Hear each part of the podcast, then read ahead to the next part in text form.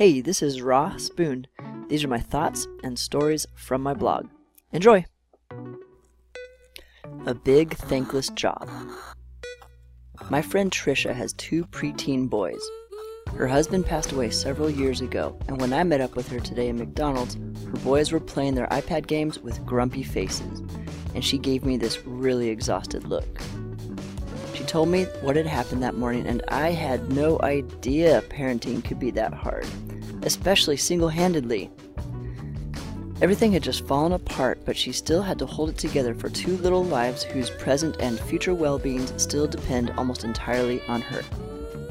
Well, it turned out the boys wanted to go see the movie Minions, but decided they didn't want to do it alone. Trisha just didn't have it in her to watch that movie, so they asked if I could see it with them.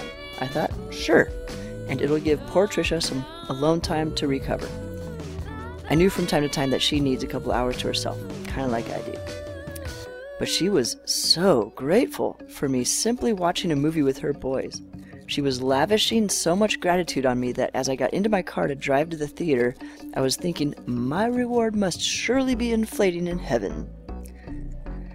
But when I think about it, Trisha does stuff like this for her kids all the time.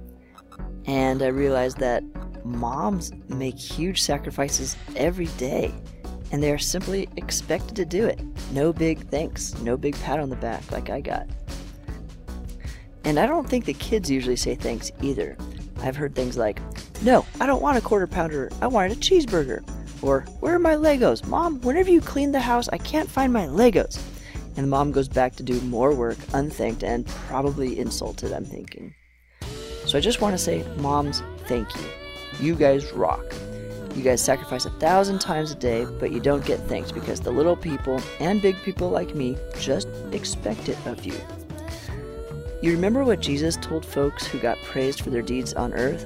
He said, You will not receive your reward in heaven because you have already received it on earth. Well, moms, I think you will have the biggest mansions in heaven. And I bet you'll never have to clean up Legos.